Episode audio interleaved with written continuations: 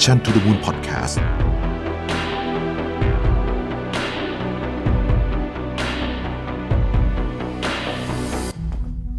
ครั้งแรกกับงาน Mission to the Moon Forum 2023 Work Life Improvement พัฒนาทักษะชีวิต และการทำงานในวันนี้ให้ดีกว่าเดิม Presented by Liberator อีเวนท์ที่จะพาทุกคนไปรับแรงบันดาลใจ เรียนรู้ทักษะแห่งการพัฒนาตัวเอง สู่ความสำเร็จในแบบของคุณ พบกับประวิทย์หารอุตสาหะ ธนาเทียนอัจฉริยะ จรีพร จารุกรสกุล สราวุธเฮงสวัสดิ์สรกล อดุลยานนท์และ speaker อีกมากมาย ใน 9 session 4 เวิร์กช็อป ที่คัดสรรเนื้อหามาเพื่อคนทำงานโดยเฉพาะ พบกันวันเสาร์ที่ 27 พฤษภาคมนี้ ที่ 3 ย่านมิตรทาวน์ฮอสามารถซื้อบัตรร่วมงานได้แล้ววันนี้ ทางซิปอีเวนต์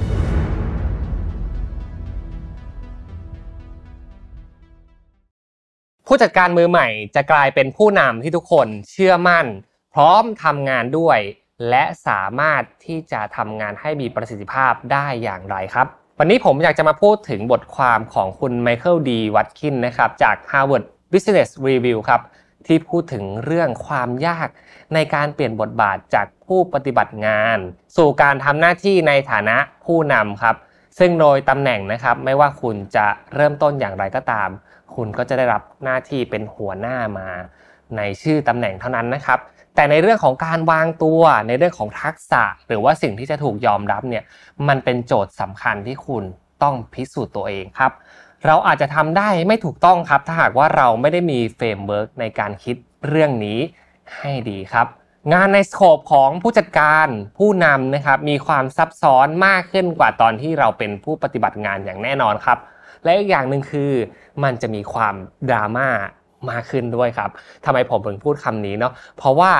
เราเนี่ยกำลังจะรับมือกับปัญหาทั้งเรื่องของงาน และเรื่องของการจัดการกับอารมณ์คน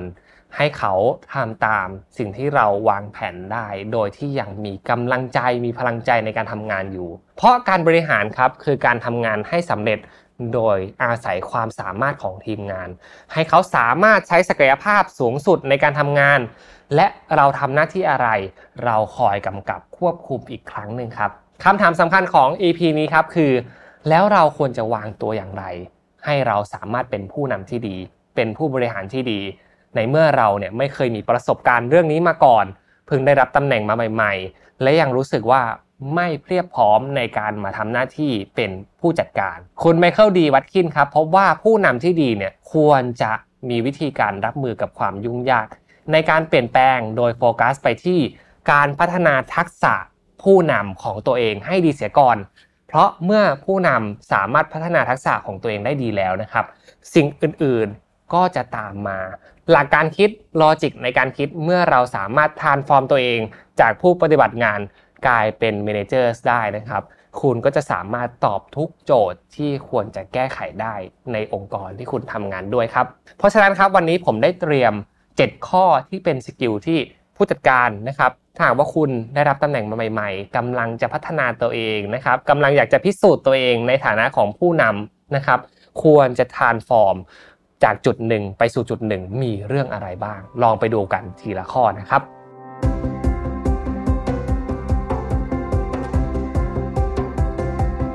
ข้อแรกนะครับคือการ transform ตัวเองจากความเป็น specialist to generalist ครับการปรับตัวนะครับจากทักษะเฉพาะทาง การรู้ลึกกลายเป็นคนที่รู้กว้างมากขึ้นในสายงาน เพื่อการเข้าใจการทำงานที่หลากหลายมากขึ้นครับณ day วันที่เราเข้ามาสู่โลกการทำงานครับ เราจะได้งานก็เมื่อเรามีทักษะในสายอาชีพนั้นๆนะครับแต่เมื่อคุณขยับตัวเองนะครับมาสู่ในฐานะของผู้นำ ผู้จัดการที่ต้องทำงานกับคนหลากหลายมากขึ้นนะครับ สิ่งที่คุณควรจะทำก็คือ ลองถอดรูปตัวเองออกมาอีกครั้งหนึ่ง และปรับเปลี่ยนมุมมองจากการเป็น specialist เนี่ยสู่ทักษะในการเป็น generalist หรือว่าคนที่รู้กว้างมากขึ้นนะครับ จุดแข็งของคนที่รู้กว้างครับ คือสามารถในการมองเห็นภาพรวมของการทำงาน ทั้งระบบได้ดีมากขึ้นครับ ลองนึกภาพดูครับ ถ้าหากว่าเราเป็นคนที่เข้าใจทั้งงานดีไซน์ ทั้งงานเก็บข้อมูล ทั้งงานการเงินนะครับ เราจะสามารถคุยกับคนได้หลากหลายมากขึ้น และสามารถที่จะให้คำแนะนำที่ถูกต้องกับเขาได้ครับเมื่อเกิดปัญหาขึ้นในองค์กรเนี่ยคนที่เป็น generalist นะครับสามารถแก้ปัญหาหรือว่าเจราจา เพื่อหาทางออกที่ดีที่สุดให้กับทุกฝ่ายได้ ไม่จำเป็นต้องรู้ลึกที่สุดนะครับ แต่รู้กว้างให้ได้มากที่สุดเพื่อให้คนเนี่ยสามารถที่จะรับคำแนะนำจากเราได้ เพราะอย่างน้อย เราก็จะมีทางออกให้สำหรับทุกฝ่าย ประสานกาวใจให้กับทุกฝ่ายได้นั่นเองครับ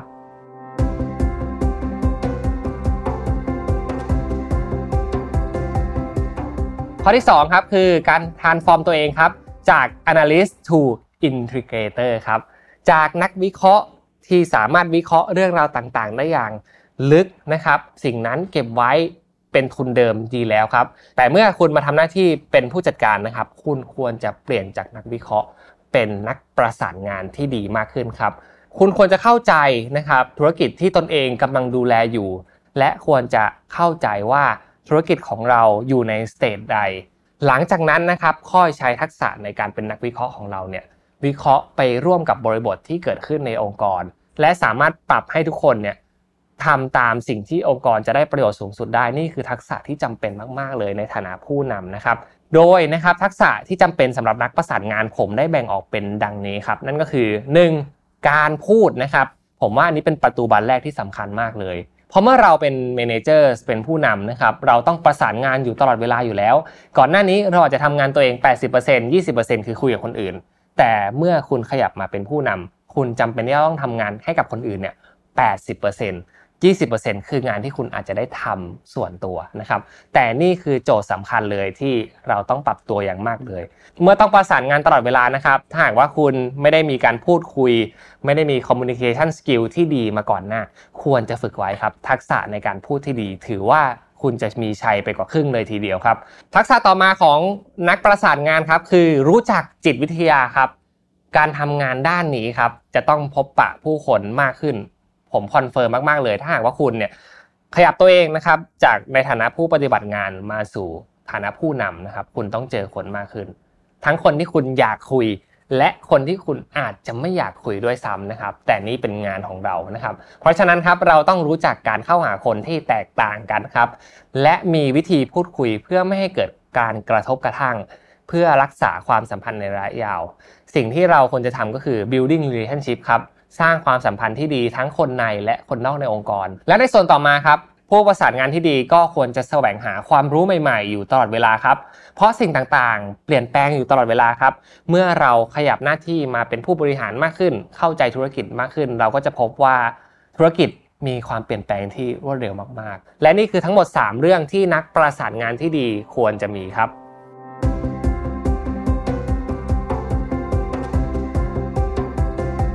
ต่อมาครับในข้อที่ 3 ครับ transform ในเรื่องของการเป็น technician to strategist ครับ ข้อนี้ผมชอบมากเลยครับ การเปลี่ยนจากนักวางแผนแก้ปัญหาระยะสั้น เป็นนักวางแผนกลยุทธ์ระยะยาวให้ได้ครับ ก่อนหน้านี้คุณอาจจะเป็นคนที่แก้ปัญหา ในเรื่องที่คุณทำในงานของคุณเนี่ยได้ดีมากๆนะครับ สามารถที่จะมีโจทย์อะไรเข้ามาก็แก้สมการต่างๆ ได้อย่างดีทีเดียวครับ แต่เมื่อทำหน้าที่เป็นผู้นำแล้ว โจทย์ที่เราต้องแก้ครับ ไม่ใช่การแก้แค่สิ่งที่เกิดขึ้น เป็นไฟรนก้นหน้างาน ตลอดเวลาอย่างนั้นอย่างเดียวนะครับ แต่กลายเป็นโจทย์ที่ต้องแก้ให้องค์กรเนี่ยสามารถดำเนินไปต่อได้นะครับ ที่สำคัญคือกลยุทธ์ที่ผมกำลังพูดถึงครับ ไม่ใช่จุดหมายปลายทาง หรือ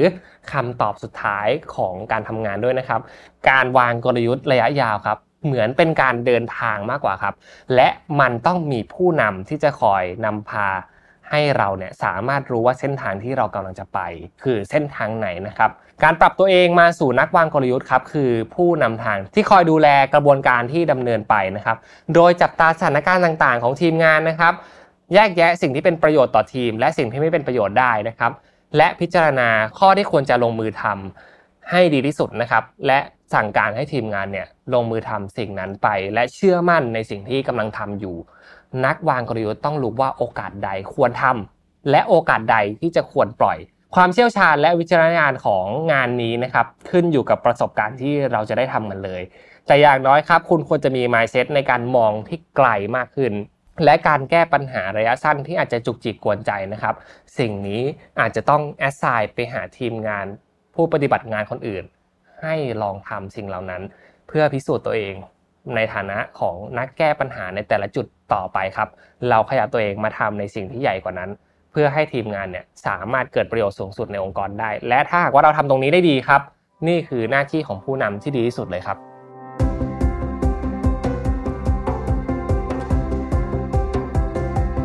ข้อที่ 4 ครับ คือการทานฟอร์มตัวเองครับจาก big layers นะครับ to architect หรือว่านักออกแบบนะครับ ถ้าหากว่าแปลเป็นไทยนะครับแบบเข้าใจง่ายคือการปรับตัวนะครับจากคนที่ลงมือทำเองนะครับสู่ผู้ออกแบบระบบให้คนอื่นเนี่ยสามารถทำได้เหมือนกัน และทำได้โฟลที่สุดด้วยครับทุกทีมต่างต้องเผชิญกับความขัดแย้ง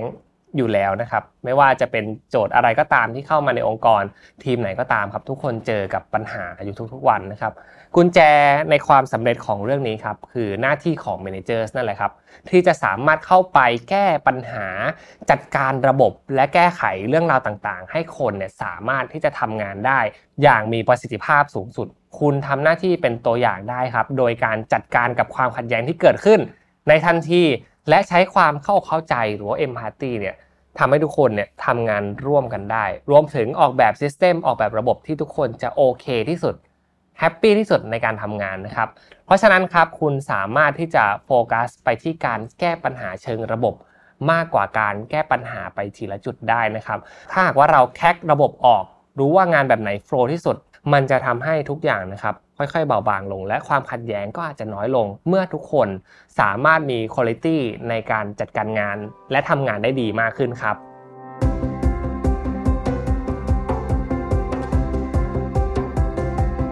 ข้อที่5ครับคือการ transform ตัวเองครับจาก problem solver to agenda setter ครับการปรับตัวนะครับจากนักแก้ปัญหาสู่ผู้เตรียมวาระให้ทีมนะครับสามารถไปแก้ปัญหาต่อๆไปได้ครับ ถ้าเป็นสถานการณ์ก็ไม่ต่างจากการเป็นกัปตันเรือเนาะที่สามารถที่จะให้ทีมงานในเรือที่เราต้องดูแลไม่ให้มันล่มไปเนี่ยเขาไปแก้กันทีละจุด บางคนไปดูสถานการณ์หน้างาน บางคนไปจัดการห้องเครื่องนะครับ บางคนไปจัดการในส่วนอื่นๆที่มันเกิดขึ้นนะครับ แต่เราไม่สามารถเข้าไปแก้ได้ทุกจุดหรอกครับ เพราะว่าถ้าทำอย่างนั้นเนี่ยก็ไม่ต่างจากตอนที่เราเป็นนักปฏิบัติงานนั่นเองครับ เวลาสำคัญที่ managers นะครับมักจะเจอตลอดเวลาเลย แล้วมันอาจจะมากไปด้วยซ้ำครับก็คือ การที่เราเนี่ยต้องเป็นคนจัดการประชุมต่างๆนะครับ และถ้าหากว่าเราไม่รู้จักทักษะในการประชุมให้มีประสิทธิภาพได้นะครับ มันจะเหมือนเป็นโดมิโนที่เมื่อเราล้มนะครับ เราเตรียมตัวไม่ดีในดาบแรก เป็นคนที่จัดการวาระได้ไม่ดีนะครับ ทุกคนก็จะล้มคืนกันไปหมด ไม่รู้ว่าต้องทำอะไร ไม่รู้ว่าองค์กรจะให้ไปทำอะไรต่อ ไม่รู้ว่าจะไปทางไหนนะครับ เพราะฉะนั้นครับอีกหนึ่งทักษะที่ agenda setter ควรจะมีครับก็คือทักษะในการประชุมอย่างมีประสิทธิภาพ เราต้องมีทักษะอะไรบ้างในการประชุมให้มีประสิทธิภาพนะครับ นั่นก็คือนะครับการจัดวัตถุประสงค์ของการประชุมให้ชัดเจนนะครับ ผู้นำอย่างเรานะครับ ต้องคิดถี่ถ้วนว่าเราควรจะเชิญใครบ้างที่เข้ามาพูดคุยกับเรา แล้วเราจะพูดอะไรกับเขา เราต้องการข้อมูลอะไรจากเขานะครับจากการประชุมนั้น เพราะไม่งั้นเราก็ไม่ต้องเชิญเขามาพูดคุยกันก็ได้นะครับ คิดซะว่ามันเป็นเหมือนโชว์โชว์หนึ่งเลยก็ได้ครับ ที่เราควรจะทำให้มันลื่นไหลมากที่สุดนะครับกำหนดหัวข้อให้ชัดเจน มีจุดโฟกัสในการประชุมที่ชัดเจนนะครับ และเปิดโอกาสให้ผู้ร่วมงานของเรา ผู้ร่วมประชุมของเราเนี่ยได้ออกความคิดเห็นแนวทางในการแก้ปัญหา และการทำงานต่อไปเขาอยากจะทำอะไรต่อ นี่คือสิ่งที่คนที่เป็น agenda setter ควรจะมีไว้ในการฝึกฝนเพื่อที่จะเป็นผู้นำที่ดีนะครับ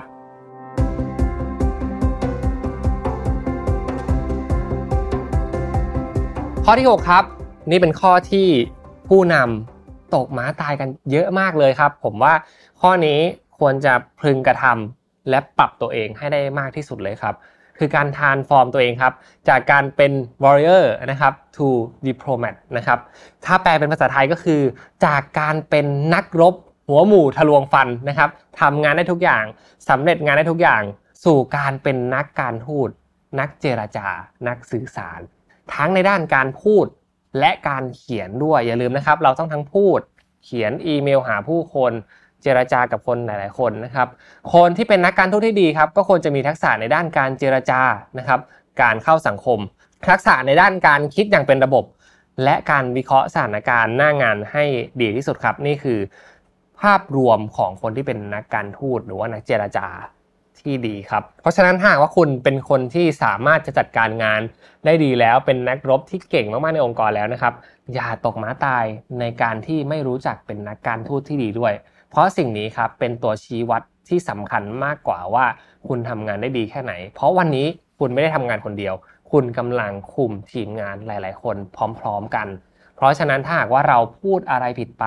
วางตัวได้ไม่ดีพอ หรือว่าไม่สามารถที่จะเป็น กล่าวใจในการประสานทุกหน่วยงานได้นี่อาจจะเป็นจุดสำคัญที่ทำให้ทีมของเราไม่ไปสู่เป้าหมาย โดยที่มีเราเป็นต้นเหตุนั่นเองครับ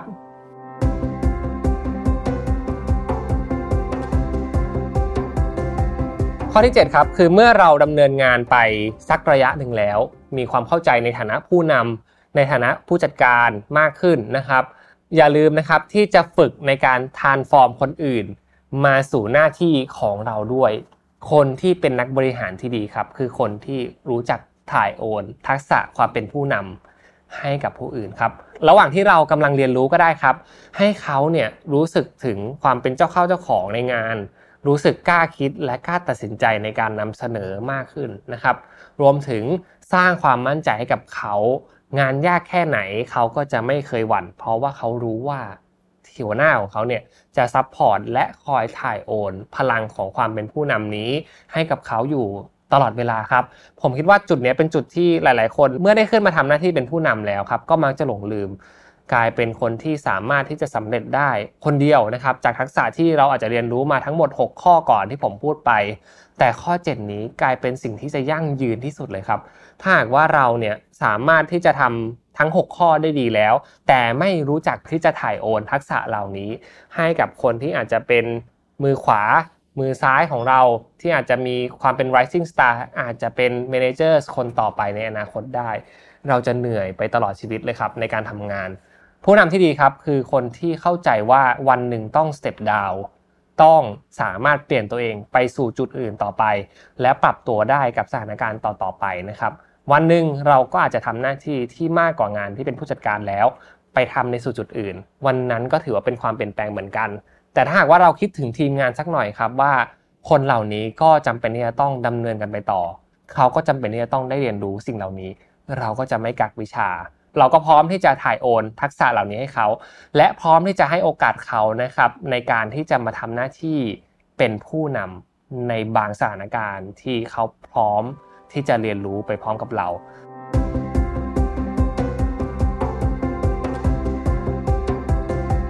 ซึ่งทั้งหมดทั้งมวลนี้ครับคือ 7 ข้อที่ผมคิดว่าเป็นชาเลนจ์ที่โหดหินมากๆนะครับแต่หลีกเลี่ยงในการฝึกฝนไม่ได้ของคนที่ทำหน้าที่เป็น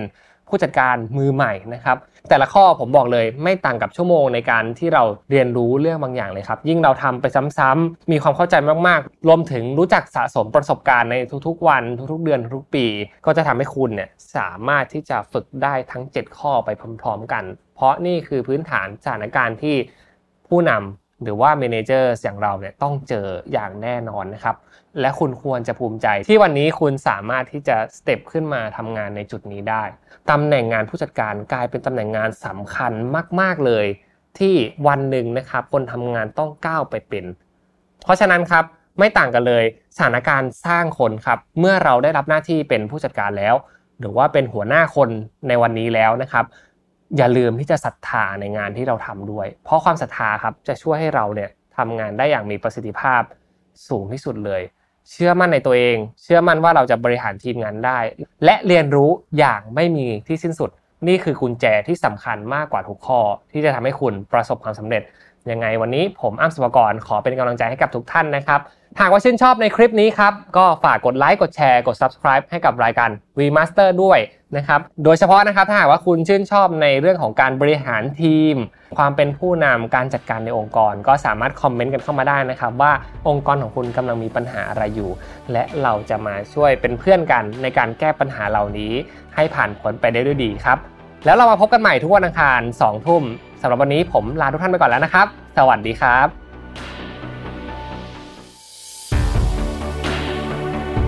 Mission to the Moon Podcast